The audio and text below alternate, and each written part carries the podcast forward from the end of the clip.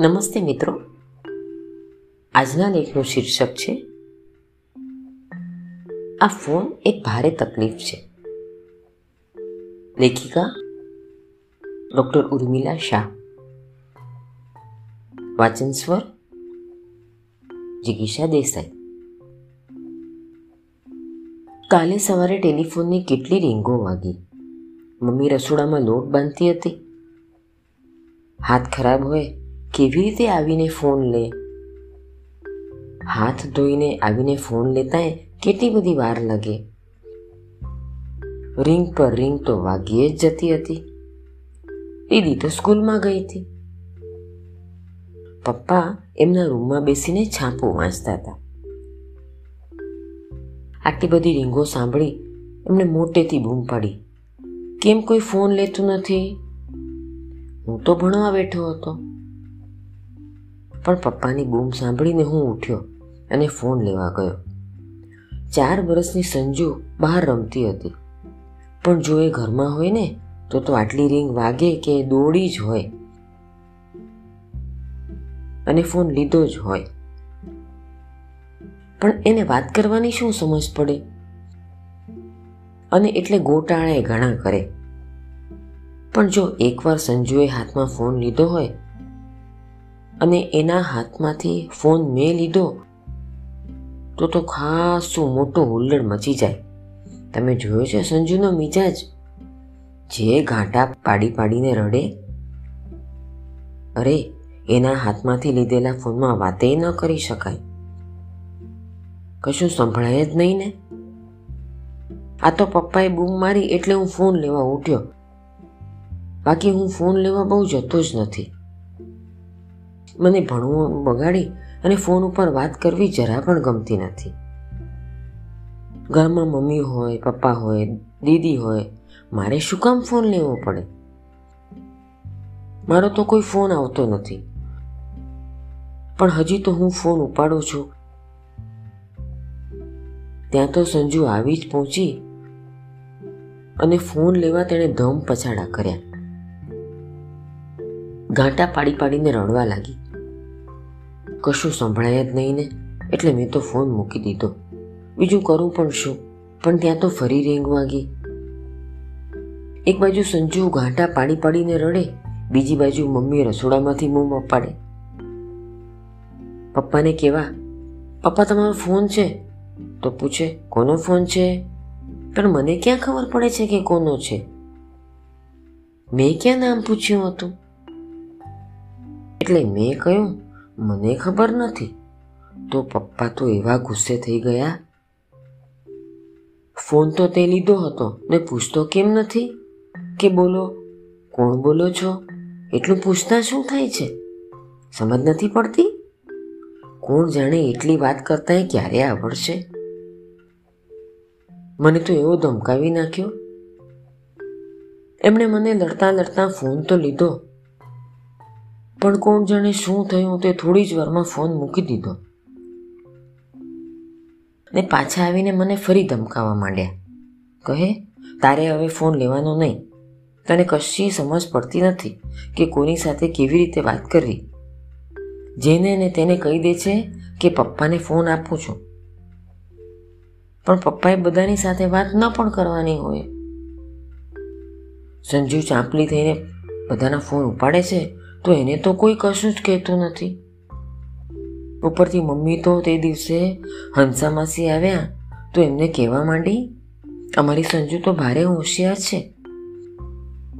આટલી છે પણ ફોન ઉપાડે. એવી સરસ વાત કરે. બધીએ સમજ પડે એને. તો શું મને સમજ નથી પડતી? હું કઈ ઢો ઓછો જ છું? મમ્મીને તો બસ સંજુ જ ગમે છે. અને પપ્પાએ ખરા ને? ખરા છે.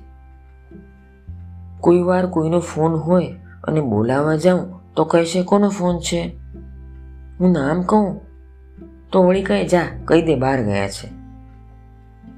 પણ પપ્પા, હજી એમ પૂછું, ત્યાં તો મને ધમકાવી નાખે. તને હું કહું છું ને, હું કહું એમ કર દોડાયો ન થા. મને તો સમજ નથી પડતી કે પપ્પાનો ફોન આવે તો કેવી રીતે વાત કરવી? ઘરમાં હોય ને કહું કે ફોન આપું છું તો લડે. ને ઘરમાં હોય તો પપ્પા ઘરમાં નથી, એવું હું કેવી રીતે કહું?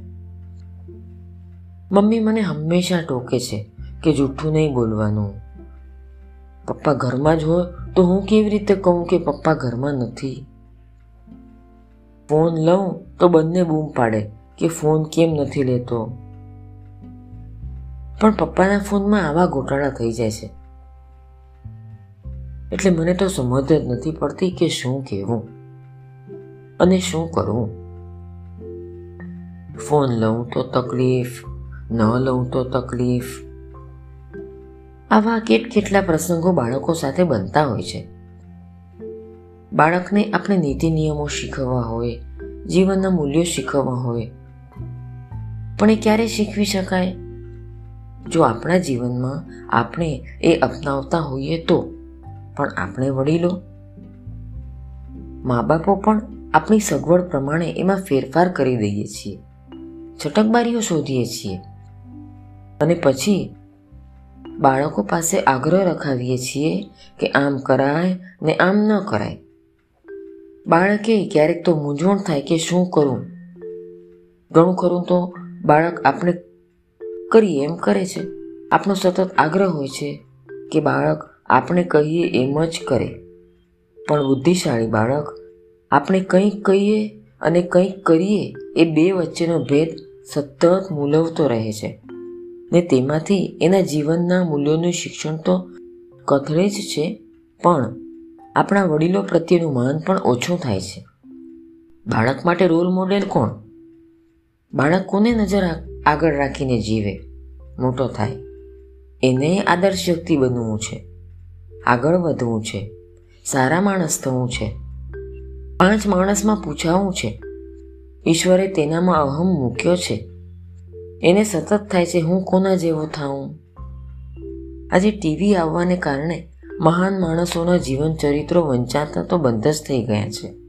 એટલે પ્રેરણાનો એ સ્ત્રોત તો બંધ થઈ ગયો. શાળામાં એવા શિક્ષકોની પણ ખોટ વર્તાવવા માંડી છે.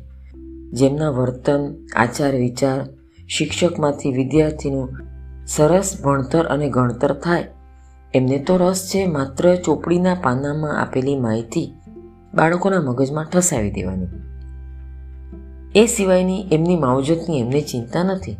તો ઘરમાં મા બાપ પણ પોતાની જ પ્રવૃત્તિ અને પોતાના વ્યવસાય વગેરેમાં એટલા તો વ્યસ્ત છે. બાળક તો એમની અગ્રતા ક્રમમાં ખૂબ પાછળ આવે છે. અને એમના જીવનના મૂલ્યો જ એવા દ્રઢ નથી કે જેથી તે બાળકોમાં તેનો આગ્રહ રાખી શકે.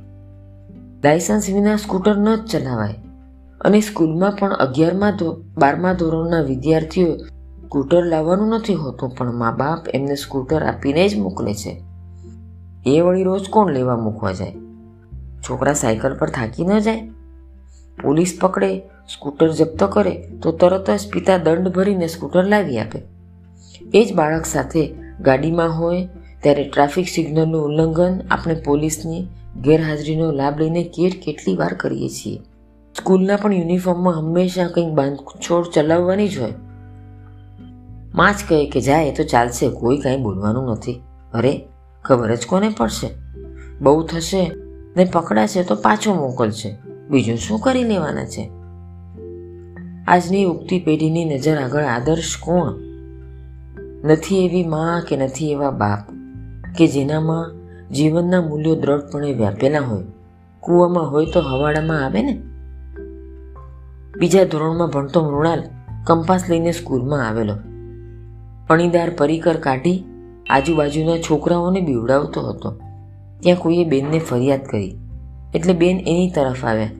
તો તરત જ તેણે એ કંપાસ બાજુના છોકરાના દફતરમાં સરકાવી દીધો અને કહે, બોલીશ નહીં, સંતાડી છે, હું તને એક રૂમાલ આપીશ. બેન જોશે તો કંપાસ લઈ લે ને, તું સંતાડી દે. હવે આટલા નાના બાળકને આવા બધા વિચારો અને આવું બધું આવડે છે ક્યાંથી? બહુ વિચારવા જેવો પ્રશ્ન છે. આજની આ ઉગતી પેઢી મોટી થતાં શું કરશે? યેન કેન પ્રકારેણ. જે હું ધારું તે થવું જ જોઈએ. ના શબ્દ હું સ્વીકારી જ ન શકું. એવો આપણો ઉછેર. જૂઠું બોલવાનો કોઈ વાંધો જ નહીં. જૂઠું કેમ બોલવું એ મા બાપ જ શીખવતા હોય. મા બાપ તરીકે આપણું જ જીવન આદર્શ ન હોય, તો સંતાનોના જીવનના મૂલ્યોનું ઘડતર ક્યાંથી થશે?